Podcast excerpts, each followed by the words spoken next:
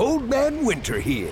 If I had it my way, it would stay winter all year long. Short days, wind chill, black ice, and a good polar vortex. Oh, heaven! Wait, is it getting warm in here? Your cold snap is over, Old Man Winter. Spring has arrived. Spring. Spring is here, which means it's the perfect time to get away in the Hyundai you've always wanted. Visit the Hyundai Getaway Sales Event, where you can get great deals on all of our award-winning Hyundai models, like the tech-filled Tucson and Kona, as well as the spacious Palisade. Enjoy wherever you go with the peace of mind that comes with America's best warranty and three years or 36,000 miles of complimentary maintenance. But hurry in, these deals won't last. Add more joy to your journey at the Hyundai Getaway Sales Event. Now get 0% APR or up to 1500 bonus cash on the Hyundai Tucson. Now, during the Hyundai Getaway Sales Event. Offers end soon. Call 562 314 4603 for details.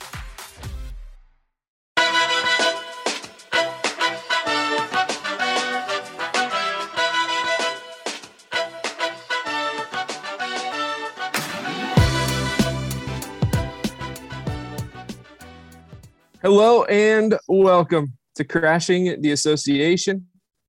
I'm Evan Skilleter, and as always, I'm joined by Jordan Foot, and today joined by a special guest, the Rooster, next door to Jordan's house. Jordan, how are you and the Rooster doing? uh, now I heard their dog barking in the background. Like, I hope my neighbors don't listen to this podcast. Like, obviously, I hope they they do, but like not this one specifically um because i'm gonna i'm gonna roast them a little bit. They they have a rooster next door. They have a dog that barks uh constantly. It's uh they're good people. I like them. Uh, they have like kids my age that live there including uh the mom and dad who are obviously not my age but it's uh yeah every 15 or minutes every 15 minutes or so um i'll hear a little cockadoodle doo i'll hear some yelling some like i I almost want to introduce my cat to it and like scare it into shutting up, but it just sits out there in the cage all day and hangs out. So that's how I'm doing, man. And the funny part about this is that you live in a city. I, I live in rural Ohio where you would expect my neighbors to have a rooster, right? But yeah. when you tell me you live in the city and you have a rooster next door, like to me that just doesn't add up. And I I just love it. I love how random that is. It doesn't make any sense to me at all. Um, more power to them. You know, if they, yeah. if they think that's cool. I, I don't know what they're getting out of it. I guess eggs, perhaps, or whatever. But I don't know. I don't even do roosters lay eggs. I, I guess I'd be is, a, is a rooster a male like, chicken. I, like I, I don't know. I have works. no clue, dude. I should ask them why they did it. I should just go over and be like, hey, like what what's the thought process here? So we're gonna pause the podcast and Jordan's gonna go next door. And no. I'll just um, be part of the pod. I'll say what's your evaluation it, yeah. process? what was your scouting process with this rooster over here? Do you have any question marks with the rooster? yeah, a lot of positives, but clearly a question mark is will it ever shut up?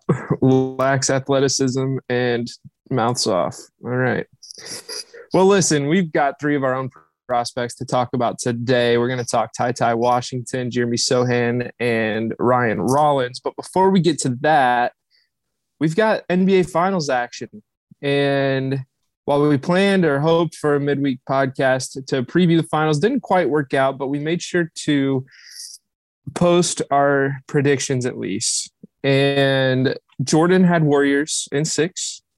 And I struggled with my pick, Jordan, uh, because the logic didn't match what my intuition was saying. But I picked Celtics in five. Now we did tweet that before game one, or I guess like right at the beginning of game one. So it's not like I'm picking this after the Celtics win game one. But why don't you start with with your Warriors and six pick? obviously we just saw one game, so we'll kind of mix that into our analysis a little bit. But uh, but what are your thoughts here early on?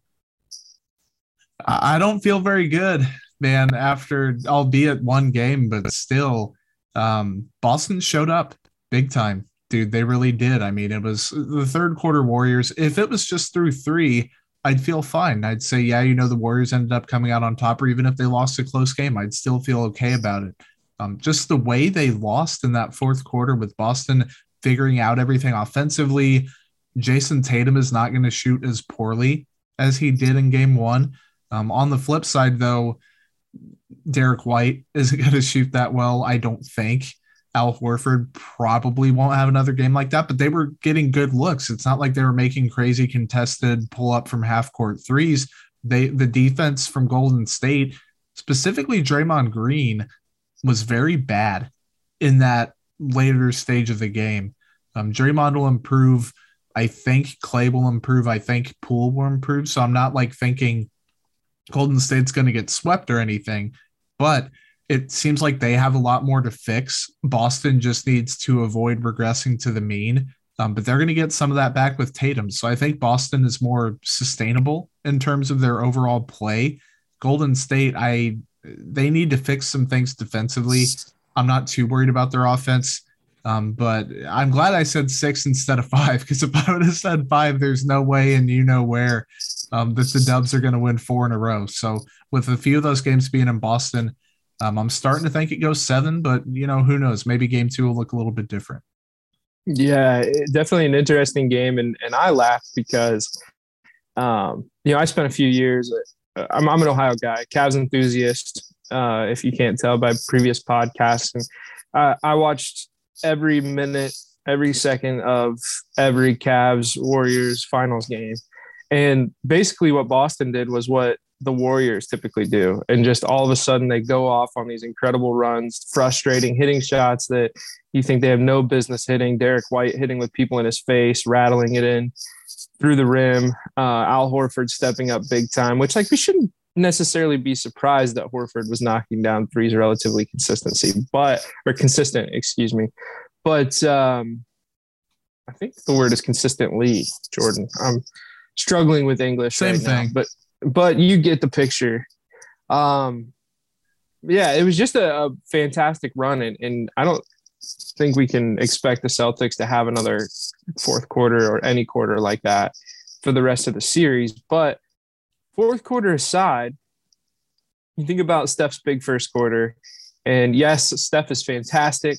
Um, you know, I say Cavs enthusiast. That doesn't mean I'm a Warriors hater anymore. I certainly like the Warriors. I like Steph. I like that whole that whole roster really. But Steph was getting quote unquote layups. I think you texted me that, right? Yeah. Um, a layup for Steph is a wide open three pointer. And in the first quarter, Boston just they didn't look prepared. They didn't look like uh, they had studied. They they weren't sure on their coverages. They weren't sure who was supposed to step up. You know, there's the one where it was a transition three where Horford was in front of Steph but slid all the way down to the block. Tatum jabbed towards Steph, but then busted off to, to guard Clay, and then there's Steph wide open for for a three pointer. Like that kind of stuff is going to get worked out, right? Um, Udoka is a, a fantastic coach. Brad Stevens is in the uh, the front office. Like they, they're going to get that stuff worked out. Um, you mentioned Tatum, like he he's not going to play that poorly. I, I hope he doesn't play that poorly again. I don't expect him to. Uh, but we say that he still had what 13 assists, like a career yeah. high assist. Um, so yes, like he wasn't efficient scoring, but he still was an effective offensive player for that squad, Yeah. uh, which is great to see. Uh, I like Jayson Tatum a lot. I think the NBA is is looking for multiple future stars. Uh, Ja Morant is is clearly one of them. Um, and there are a few other ones you can name, but I'd really like to see Jayson Tatum as he turns, you know, 26, 27, 28 years old. You mean 19?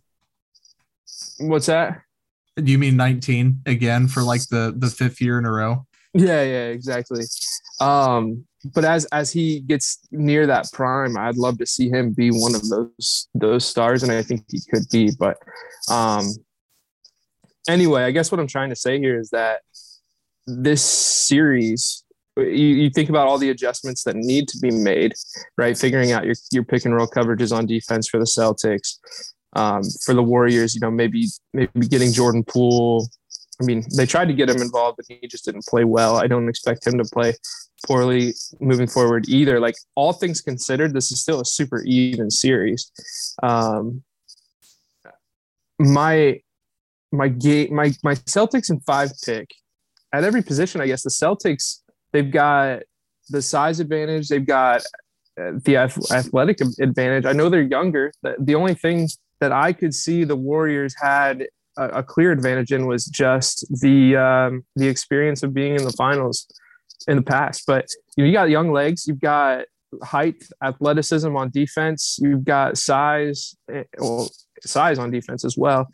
Um, a lot of switchable guys that can once you figure out those coverages, guard you know Curry off the pick and roll. They can uh, they can stay with Clay off the ball. There's just a lot of things that they can neutralize uh, with what the Warriors are trying to do offensively. So uh, ultimately, for me, yeah, it just came down to like I don't see a route in which the Warriors should win. And again, maybe that burns me. Maybe that bites me in the butt. We've seen the Warriors go on massive runs um, and just be completely dominant. But again, across the board, it just felt like the Celtics had had too many advantages. Yeah, no, that's fair, dude. Um, I think the only real pushback I have, because like really we're we just I don't disagree about the matchups, but I do think Golden State's offense is gonna keep going at a, a higher clip than Boston's, and I think their defense is good enough to slow down Boston at least a little bit. Um, that's a very basic way of looking at it. But you did mention a good point with Tatum. I think what separates, and I, I'm not trying to roast these two players, but it was just the first two that popped into my head Devin Booker and Donovan Mitchell, they're obviously different positions. They're more guards. Tatum's more of a forward, whatever. Um, when their shots aren't falling, Mitchell is a, a, respectable playmaker, but not good enough. He also is a volume scorer. So when his shot isn't going, he also sucks on defense. So he's not going to impact the game if he's not getting buckets. Um, Booker has gotten better on defense, but playmaking wise, he's still just the guy.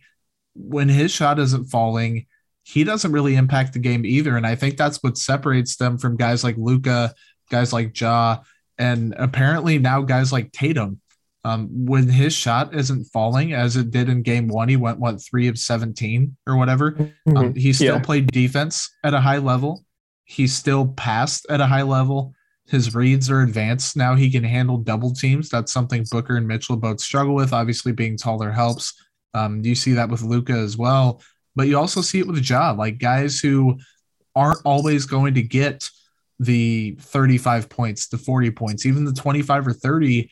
Tatum still played a respectable game. I know in 10 years, when people look back on it, they're going to say, oh, well, he had 13 assists, but he also made three shots. So blah, blah, blah. If you watch the game, he didn't play that bad. Like, yes, the shot wasn't falling. Yes, he was still kind of forcing it a little bit. Um, but he could have taken 25 shots. And if he would have taken eight more and made two, um, that would have been a detriment to Boston still. So for him to be able to impact the game at a pretty high level, despite not really being able to score the basketball, um, I think that is what separates a star level player from a superstar level player. Um, and I think he's going to be there if he isn't already. I'm with you. I just I'm excited to see you know again as things progress. You have the chess match. Everyone talks about that in the playoffs, especially, and it's fun to watch. Um, but you know, again, I, will go back to it. Once Boston figures out their their coverages, and once um, you know, once the Warriors try to I don't know. I don't even know what kind of adjustments they make. Like maybe playing up on Horford more. um, uh, they they gave up a lot of uh, open looks, which I think were probably a part of the plan. But you got to think that the Celtics. Uh, we already mentioned it too. The Celtics in the fourth quarter made just tough shots. It's not like they had these wide open, easy looks. Like they, there were Derrick White was hitting with guys in his face. Um, you know, they, they were working hard to get Horford open on the perimeter. Like there, it wasn't just, you know, the Warriors weren't playing defense. So I don't think the Celtics will continue to hit that at that clip, those tough shots. But uh, we all, I think, we all expected a really good series, and I think that's exactly what we're going to get. Even if my pick is right and it's Celtics in five, I think it's going to be five really exciting, fun games to watch. Yeah, I'm with you. I think Golden State has to make more adjustments than Boston does after one game. Um, I think Boston simply not dropping on Steph Curry is probably yeah. the way to go. Um, Golden State has to make a lot of adjustments. And like you said, they're really aren't adjustments to guys making tough looks. I mean, you can make some of the the open ones tough. That works. Um, but a lot of it's just hoping Boston doesn't catch fire from deep in the fourth quarter. I mean, they just dug their own grave. Golden State did by watching the ball fall into the hoop, and sometimes that's as simple as it is. Um, I, I think one team isn't overwhelmingly more talented than the other. One team isn't overwhelmingly more better coached than the other. Um, I think it's going to be a good series still, um, but Golden State definitely the the pressure is on them, especially in Game Two. Like if they lose Game Two, I don't want to say the series is over, but the series is over. Um, they need to get a win and get a, a fairly convincing win. I mean, obviously, if they get one and it's by five points, it's still created the same, um, but they need to get back on track. Absolutely. So game two takes place tomorrow night, uh, eight o'clock Eastern, and tomorrow night is Sunday. We're recording Saturday morning, so looking forward to that one. Looking forward to talking to you next week about probably at least two, maybe three games. Let's see. So it'll be Sunday, Wednesday, and then probably Saturday. So next week we'll probably talk to you about two games, but we'll also talk to you about prospects, which we're going to do today as well. We mentioned it at the top. We're going to talk Ty Ty Washington, Jeremy Sochan, and Ryan Rollins. And Jordan, why don't we start with my Kentucky guy, Ty Ty Washington, 19 year old freshman, 6'2, 196, 12 points a game, 33% from three, 4.1 assists, 1.3 steals. Um, Jordan, why don't, why don't you kick it off with Ty Ty, a, a guy that's just like most Kentucky guards we've seen in the last few years, kind of tough to evaluate. Yeah, man. The the consensus with Ty Ty went from a lottery pick earlier in the year to an end of the first round pick by the end of the year. Um, and, and, I'm not really sure. I, I think I'm kind of splitting the difference with him personally, just just to get that off my chest. Um, I think his offensive versatility, scoring wise, it's underrated. He's a three level scorer, um, with or without the ball. Um, he can get looks from deep. His floater game is good. He has a really quick trigger on the pick and roll. His mid range game is legitimate. I think he's a quality finisher. He's a confident shooter. Um, he can he can cut to the rim. He can run dribble handoffs. Like I think people look at him and and they see more of a passing type guard, despite him averaging the the four assists to 12 points or whatever. I think he can score pretty well. And then obviously the point guard chops themselves, I buy them. Like I know people are comparing at very loose comparison, I should say. They say like shades of Chris Paul and that he can get to his spots in the mid range and he's a really good passing guard. Now that is kind of ridiculous, I think, to say anything like that. I've seen quite a bit of it though. Um, I do buy the passing chops. I think his pacing is really good. He doesn't get sped up. Um, he has good anticipation. He can make pretty much every pass. I think his handle is pretty decent. It creates separation. He's deceptive. Um, he's a, a saucy defender, I think, um, or a savvy defender. I couldn't tell if I wrote saucy or savvy in my notes. I'm gonna go savvy. Probably um, savvy. Yeah, I was gonna say saucy would be, I guess, like getting steals with flair and chase down blocks and stuff. um, but I have three three pluses for him. It's offensive scoring versatility, the point guard chops. Um, and I think his energy on defense is good. I think he helps on drives. I think he's proactive. Um, so a lot of the draw with Ty Ty, I think, is mental.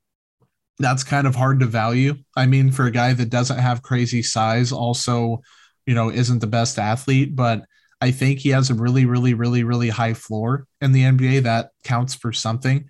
Um, and it's because he's usually one step ahead of the competition.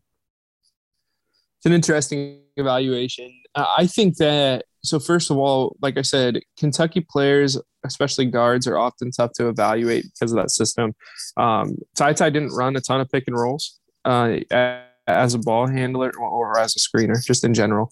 Um, he played with Sahvir Wheeler, who's a, a, fantastic passer in his own right, and was really kind of the true point guard in that unit.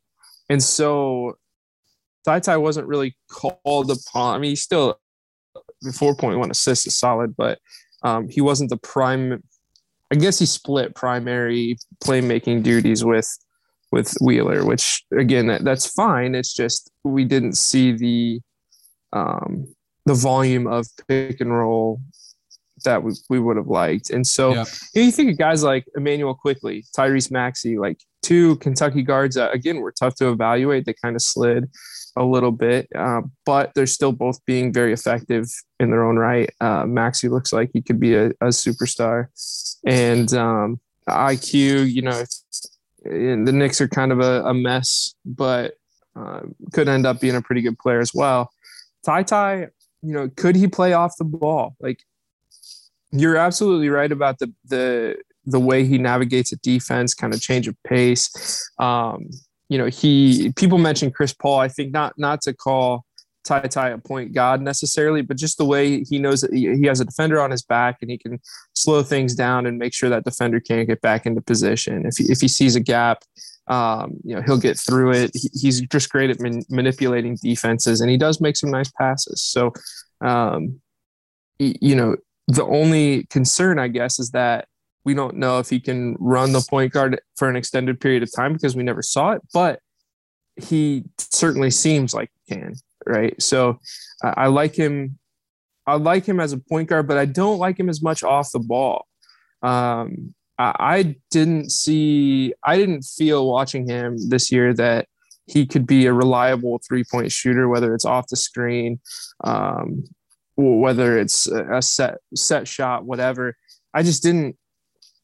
I mean, 33% from outside, not great, uh, not a, a terribly efficient um, or consistent three point shooter. So, again, do you want him playing in, in a shooting guard or, or the two man role, especially at six two?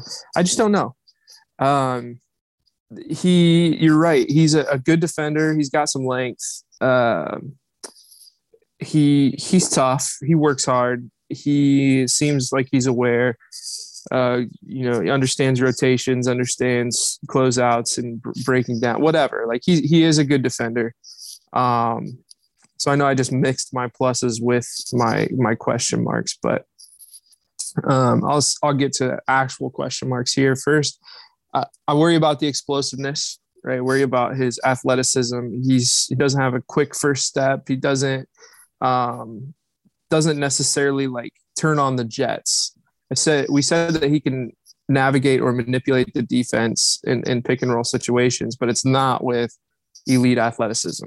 So will that hurt him? Like I, I don't know. I, I, it, it doesn't hurt some point guards and it does hurt others. And it just again, it's a question mark. We'll, we'll have to see. I think that's probably the main reason people have him kind of lower half or middle lower half of the of the first round is because like that athleticism isn't there and there are some really dynamic athletes above him on most big boards. Um, again, the three point shooting, not uh, not a fan. I'm not. I'm not. I'm not very high on his three point shot. He's a little rigid. Um, and, and those are the main ones, man. And, and those are big ones when you're talking about a guy who would be an undersized two or a primary playmaker in which again might lack athleticism. He's not a great scorer at the rim necessarily either. So I, I think he'll be like my my ceiling for him is just a, a solid like maybe maybe he's a point guard on a team that has a lot of really good players around him, but he'll never be a, centerpiece of any offense. Yeah, no, you hit on a lot of stuff that I was going to bring up in question marks that I, I felt like I was running on with positives. Um, I had three question marks too, just like I had positives, or I guess three and a half technically.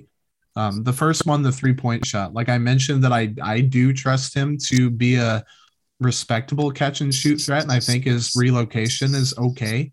Um, but his self creation is kind of inefficient, and it's not sufficient right now.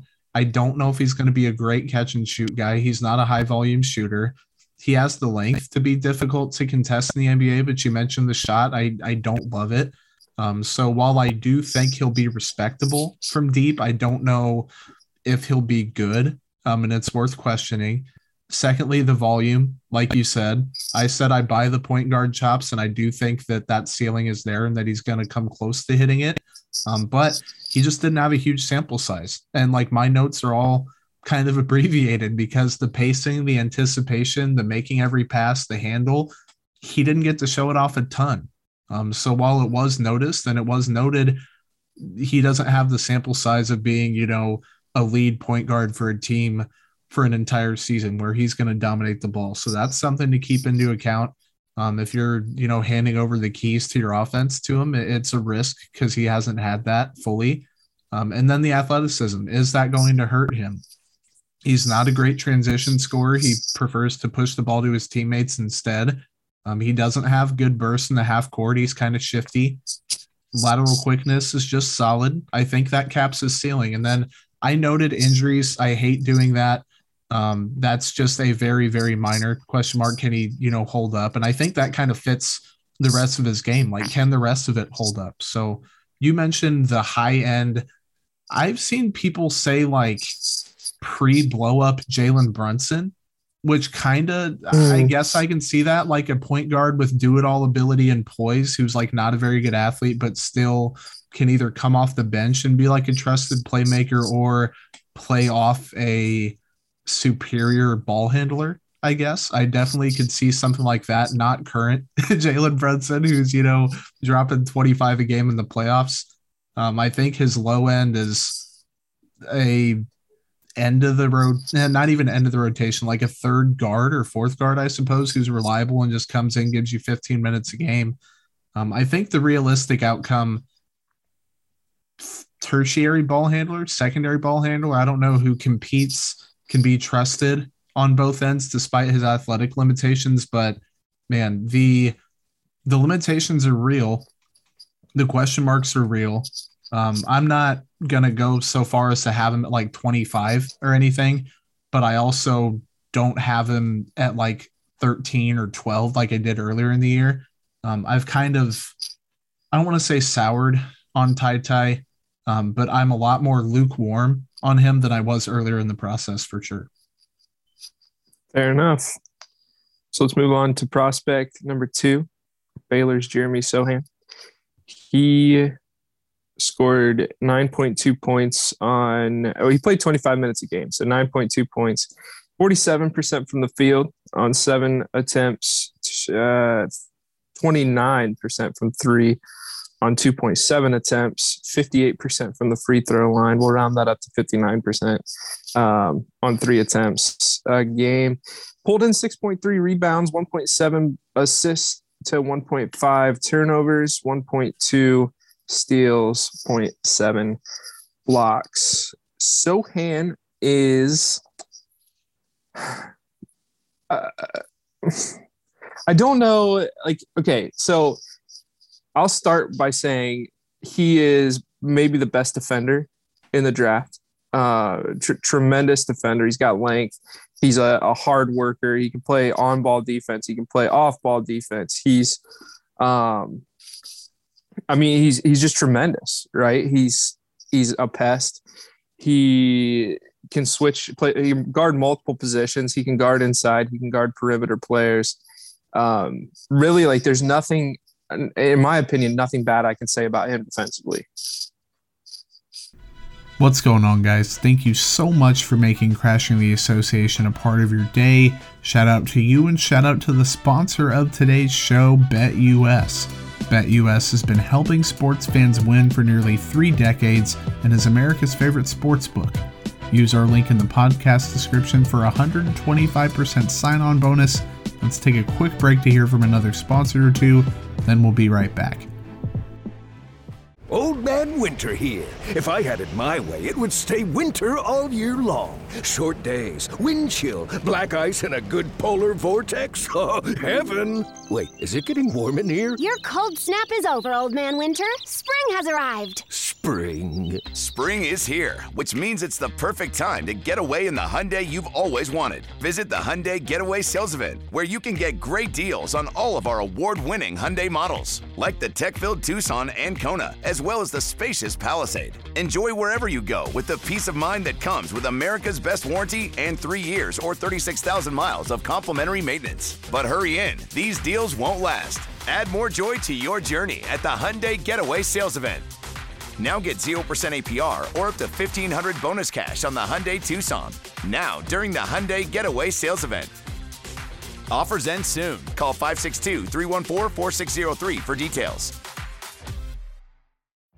Every day, we rise, challenging ourselves to work for what we believe in. At U.S. Border Patrol, protecting our borders is more than a job, it's a calling. Agents answer the call, working together to keep our country and communities safe. If you're ready for a new mission, join U.S. Border Patrol and go beyond. Learn more at cbp.gov/careers. Hey guys, it is Ryan. I'm not sure if you know this about me, but I'm a bit of a fun fanatic when I can. I like to work, but I like fun too. It's a thing. And now the truth is out there. I can tell you about my favorite place to have fun Chumba Casino. They have hundreds of social casino style games to choose from, with new games released each week. You can play for free anytime, anywhere and each day brings a new chance to collect daily bonuses. So join me in the fun. Sign up now at ChumbaCasino.com. No purchase necessary. VGW. Void were prohibited by law. See terms and conditions. 18 plus. I I agree with you. Um, I don't know why I paused. I don't really have any any major disagreements there. Um, he has nimble feet, sturdy base. He's hard to get by. Quality shot blocker he he isn't afraid to get up close and personal with people. His hands are accurate. He has a quick processor. Um, the length helps on steals. Like he's a really really good defender. And I we were talking. Usually we don't, you know, give our our frank opinions about prospects before we come on and record.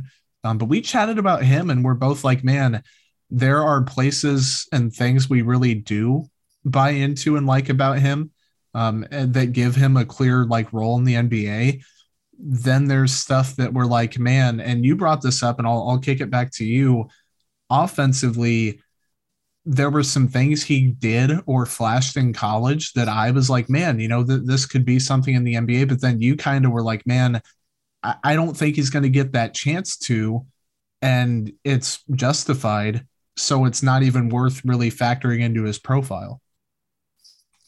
Yeah, so people will talk about his playmaking ability, his passing ability, and they're absolutely right. Like he he is a good passer. He um, you know, for, especially for being six foot nine, like it's nice to see a guy like him being able to distribute. Um, but my problem is like he can't shoot. Like he's not a he's not going to extend the floor, right? He 29% from three, not good. You always look okay. Well, can that improve? I, I doubt it. 58% from the free throw line doesn't really bode well for for good solid touch. Um, now I hope so. Again, I, I want to make sure if you're new to the podcast, Jordan and I are we always try to be super respectful to all these guys because of the work that it, it takes to to get to this level to be considered for a draft or as a draft pick and um, they're far better at basketball than I ever will be so so I never mean to be disrespectful to a player um, but these are just like honest observations. And and with Sochan, I, I don't see him becoming a shooter, which means like that brings up the question: Where's he going to play? Yeah. What position will he play? Do you want him to play the four but not be able to stretch the floor? You know, next being a four next to a, a five that can stretch the floor, maybe not as big of a deal. Uh, you don't want him to play small forward, right? You don't want him to be a, a perimeter player or a wing because again, he can't stretch the floor. He also doesn't really have much of a post up game. So it's not like, I guess offensively, I just don't see him fitting in. And so we can't call him like a three and D guy. We can't even call him a two way player.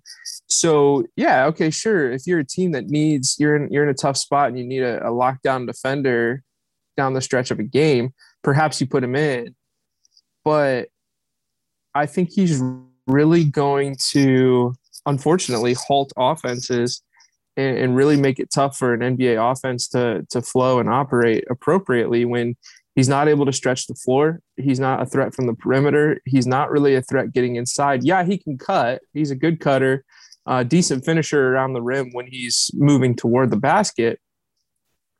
But is that enough to see him get real important NBA minutes? I just he just has a lot that needs to improve offensively. Yeah, and we we talked about Scottie Barnes and how that's like a really common comp for him, which I don't really care for that too much because Scottie Barnes like was a he's a better defender than than Sochan, although Sochan's really really good. Um, Scottie really where he separates though, although his three point shot isn't much better. Um, the threat I think was better with him. The on ball threat, at least like Scottie, when he has the ball, you trust him to make the right play and make something happen or be special way more than you trust Jeremy Sochan to be special. Like I don't get the comp because Sochan's a decent ball handler, decent passer, like he's quality at those things, but he doesn't jump out at any of that. And when you're not giving a team reliable three-point shooting or a reliable post-up game or just a really really really good go-to skill set offensively, you probably aren't going to get the chance to show off the rest of your well-rounded, you know, passing game or screen game or stuff like that he is going to be the last if he's a starting caliber player in the NBA, he's the last option on offense. Or he's coming off the bench as not even your go-to sixth man because he can't score like very effectively. He shot what 47% in college. Like that's great. But in the NBA, that's my first question mark. What's his offensive ceiling? Because I think it's low. He lacks consistency. The toolbox isn't great. I think the jump shot might need to be rebuilt. Um, and then I think, how does he handle NBA athletes? Uh, I'm not saying he won't be able to, um, but is he a tweener on both ends? Like he's not extremely fast. The bully ball and the physicality worked in college.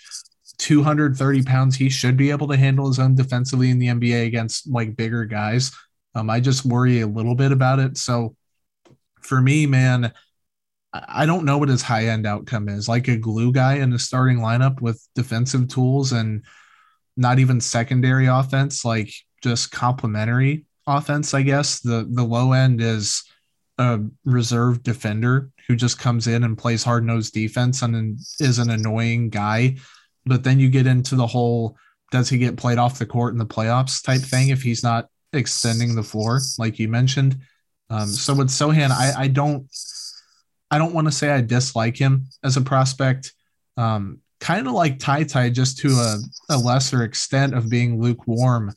I'm kind of cool on him. I, I think. Like yeah. I see the draw and I see why people like him, and the defense is undeniably good. Um, but if you're if you're close to a liability on offense or just a flat out liability, then in the modern NBA, it's going to be hard for you to get consistent minutes. So great points. The strange comp for Sochan, and I say strange because, well, the, the comp for him in the role that he would probably play in the NBA is like a Draymond Green type yeah, role. I was going to bring that up too. Yeah. And it's really tough to comp. It's like in baseball when you comp someone to like Jamie Moyer or Greg Maddux. Like like they're just those guys are so different. They're so unique. And Draymond has, I mean, he's a Hall of Famer, in my opinion. Yeah. And, and so it's really hard to to comp um to comp anyone to Draymond Green. And so like that's that's kind of when you're picking Sochan, like that's kind of what you're picking or hoping he'll turn out to be.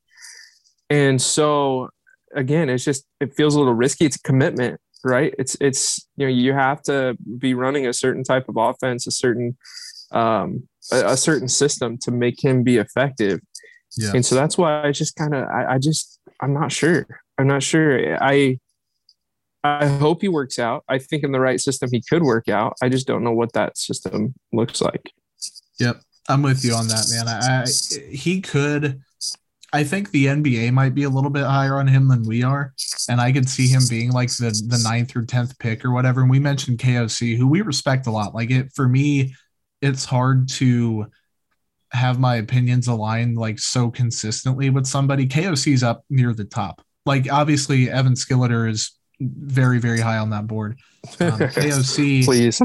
It's like Skilleter and KOC and I, I can't even think Simon Rath. Oh, yeah, Simon. Simon yeah, yeah. yeah.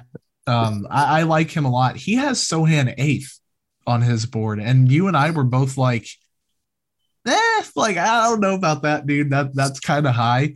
Um, I have him probably closer to 15, like either side of that. I haven't finished up with the big board, finalized it yet. Um, but like, like I said, we see the draw. We also see the drawbacks, and that's kind of where I'm at. On that same draft guide, he has Sochan going 10th to so he has an eighth on the In big the board and then 10th in the mock going to the Wizards. Um you know, who, who knows? Again, it has to be the right situation. He is a fantastic defender. I don't I I if you take anything away from this positively, understand like I think that Jordan has some question marks there, and that's fine. I personally think he's going to be a tremendous d- defender in the NBA. Uh, and I don't, Jordan, I, I don't think you're saying he won't be. It's just No. you know, there there are a couple things that need to get worked out. So, um, if if your team drafts Sochan, you're drafting an incredible defender. Don't be mad about the pick. Great Mhm. defender, and someone that to come along offensively or his role in the NBA. Not a big Yep. deal, right? And, and again, if if he's getting picked ten to fifteen, good for him. I, I hope it works out. I still think he'll be, you know, again, he, he could end up being a really great contributor, but we'll have to see.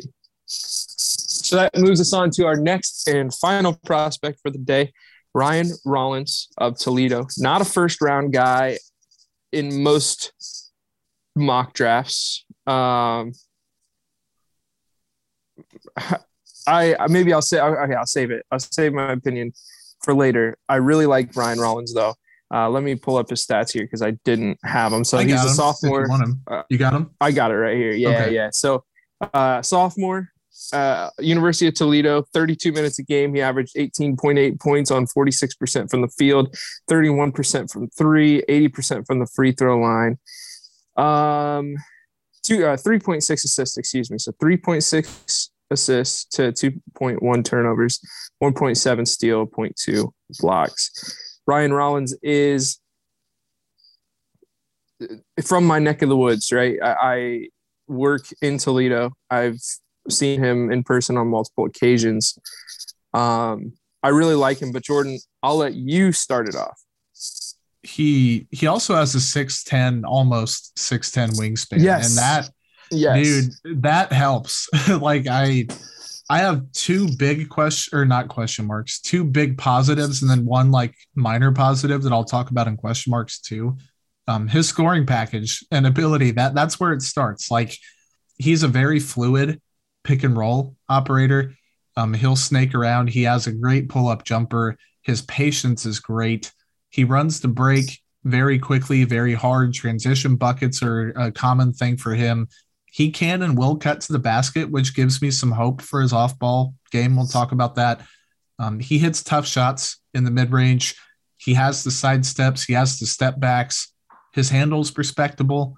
Um, quality finisher with a plus wingspan, like a clear plus wingspan. So I like that. And then I think something people don't talk about enough with him, and you and I, I believe, are, are aligned with this secondary playmaking ability, man. Like he, he doesn't get tunnel vision all the time. And there are guys that we'll probably talk about next week or the week after that do. And his drive and kick game's legitimate. He uses his rim pressure and mid range to set up his teammates. And guys usually don't do that.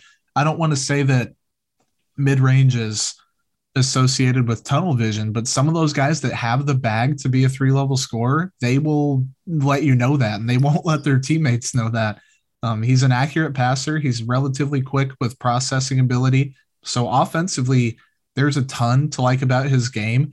Um, and like I said, I'll, I'll mention defense later on, but he does make some splash plays on defense. Like he takes some risks, and I think that when it works, it does work for him pretty well. So offensively, the main crux of what the value is with Ryan Rollins, and man, there is a ton to like.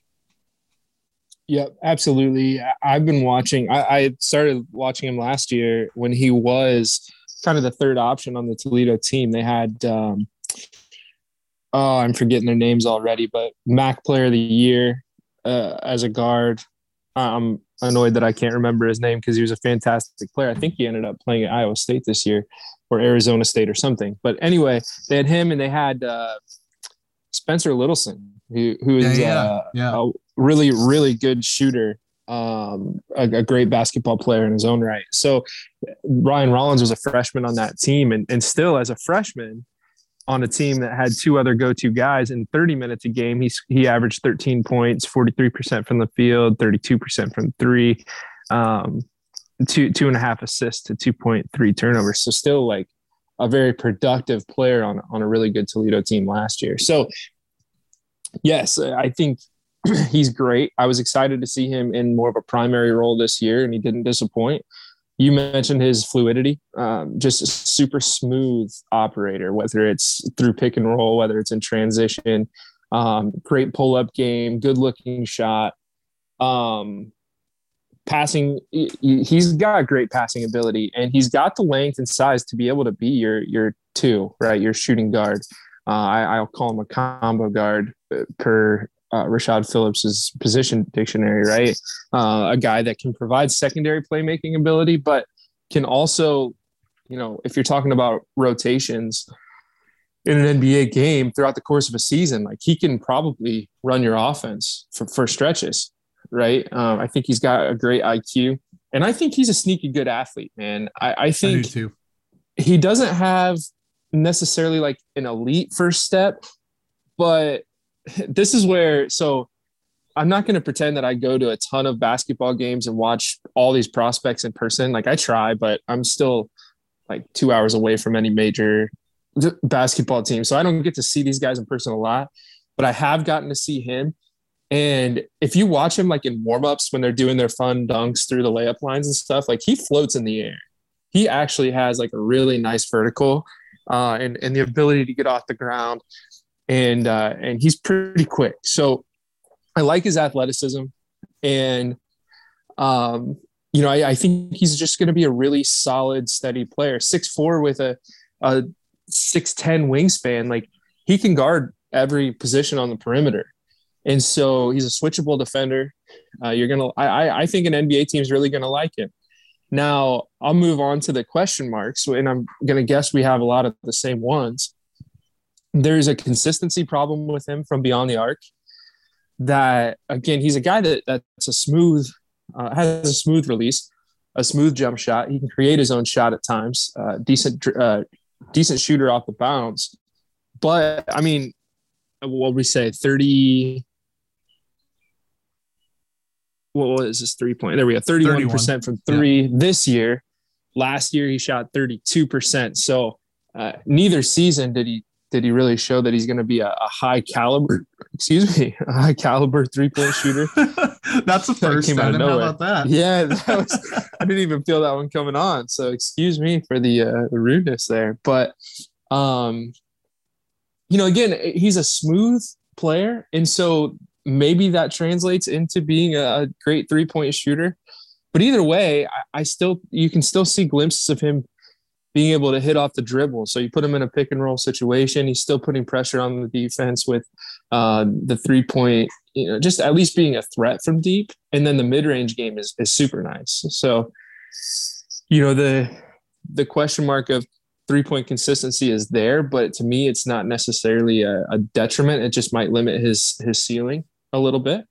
Um, and then defensively, again, I think there's some work to be done. Maybe just understanding rotations better, um, maybe better technique when he's when he's closing out, not taking so many risks. But again, not necessarily like I like the length, and I don't think he's necessarily like a, a scary bad defender either. Yeah, no, I, I agree with that. I offensively, and this isn't fair, and I don't really know how I want to phrase it, but he's almost destined to have a lesser role in the NBA, at least to start off. And that's not necessarily his fault, but I do worry a little bit about how he's going to adjust to it. Like yeah. off ball, he's going to have to do the little things, and that applies to defense too. He's not going to have a star roller, a go to role. The three ball is inconsistent. I think the shot looks good. It's like I I buy his shooting potential, unlike a prospect we've talked about already in this podcast. Um, yeah. Ironically, he shoots worse than Ty Ty Washington and better than Sochan, but I buy his shooting potential more than both of them probably put together. Um, I think I haven't wrote down that it's going to make or break his ceiling. I, I think he's going to be a decent shooter in the NBA. Defensively, the length helps against guards. We mentioned I, we both think he's a little underrated as an athlete, so I don't think it's going to be a problem agility wise. The frame isn't great strength wise. I think he could put on a little bit more weight and still maintain good athleticism. That's going to help. Um, the effort and awareness are just inconsistent. Not going to you know rag on him because of that. He's a college athlete. The gambles don't always pay off. Like he's going to have to be more calculated on both ends in the NBA. So that kind of is the only drawback with him. I think is like he's just going to have to hone in a little bit and be more focused and better overall. The details he has the big stuff down offensively, which is a lot more than plenty of other guys can say. Um, so his high end outcome for me, dynamic combo guard with scoring chops and probably a neutral on defense. The low end is like a spark plug guy at the end of your rotation or maybe even the front of it off the bench. I think the realistic outcome, tough shot maker, um, off ball threat for instant offense, or a guy that I hate labeling guys or pigeonholing them because sometimes it can be viewed as like disrespect to say like a sixth man, but I could see Brian Rollins being someone like that, like a the default to say is Jordan Clarkson, but right, I, I, don't right, want to pigeonhole him into that. But someone like that who can come in, give you good offense, like the people who think he's like 50th on the board, not going to contribute. I think he will. I think he's a late first round pick. There's nothing wrong with that, all things considered. Um, so I buy Brian Rollins stock. I, I would hoard as much of it as I can. Yeah, yeah, absolutely. And you know, I know I'm I'm pretty high on him, but I want to make it clear, like I, am not high on him because I think he's going to be an NBA superstar, yeah, um, or an All NBA or at, at any point. But I I really think that he will be a solid contributor, a guy that you want on your team. Um, if it's just on your bench, that's fine but there are a lot of guys that have made a really good living being uh, just solid, reliable pieces on your roster.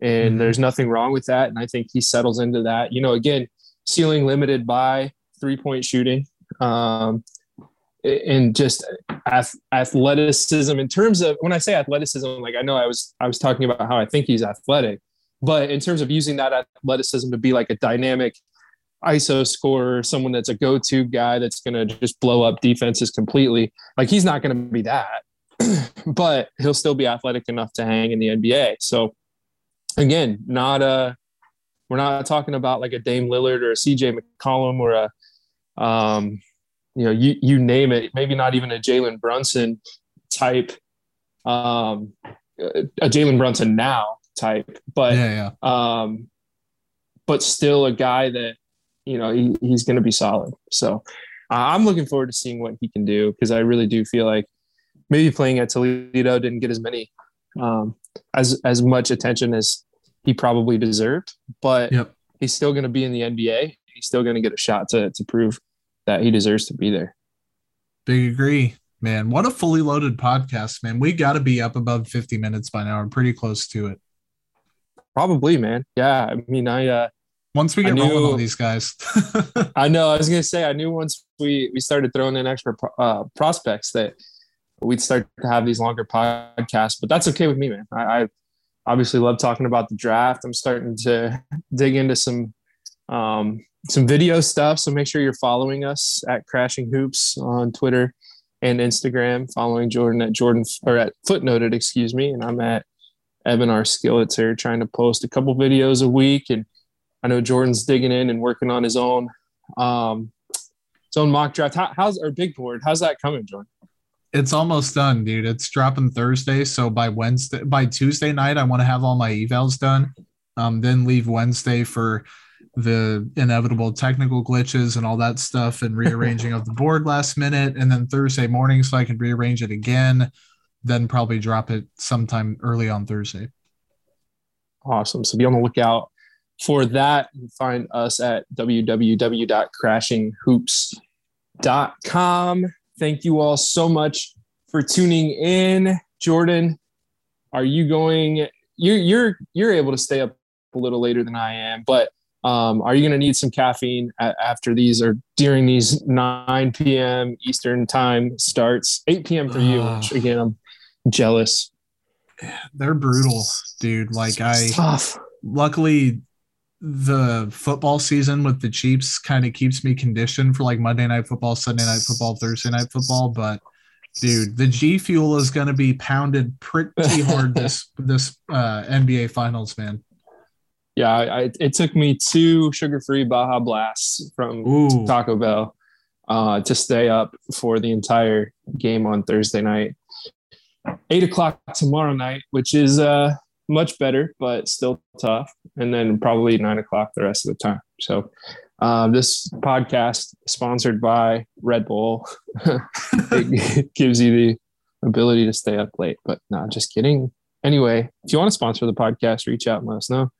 Um, plenty of different opportunities there with digital and audio and video content. So let us know. Otherwise, Jordan, anything else? I, I don't think so, man. I'm ready for the sign off. Good deal. Until next time, stay right, stay real. God bless. Crashing the Association is an extension of NBA Draft Show Crashing the Boards, founded by Evan Skilleter and Jordan Foote. Every week, Evan and Jordan will dive into the latest developments in hoops and analyze the game in a way that's enjoyable for everyone. You can follow Evan on Twitter at Evan R. Skilleter and follow Jordan on Twitter at Footnoted. Check out links in the podcast description for merchandise, additional content, and so much more. Thanks again for tuning in. Until next time, you know what to do.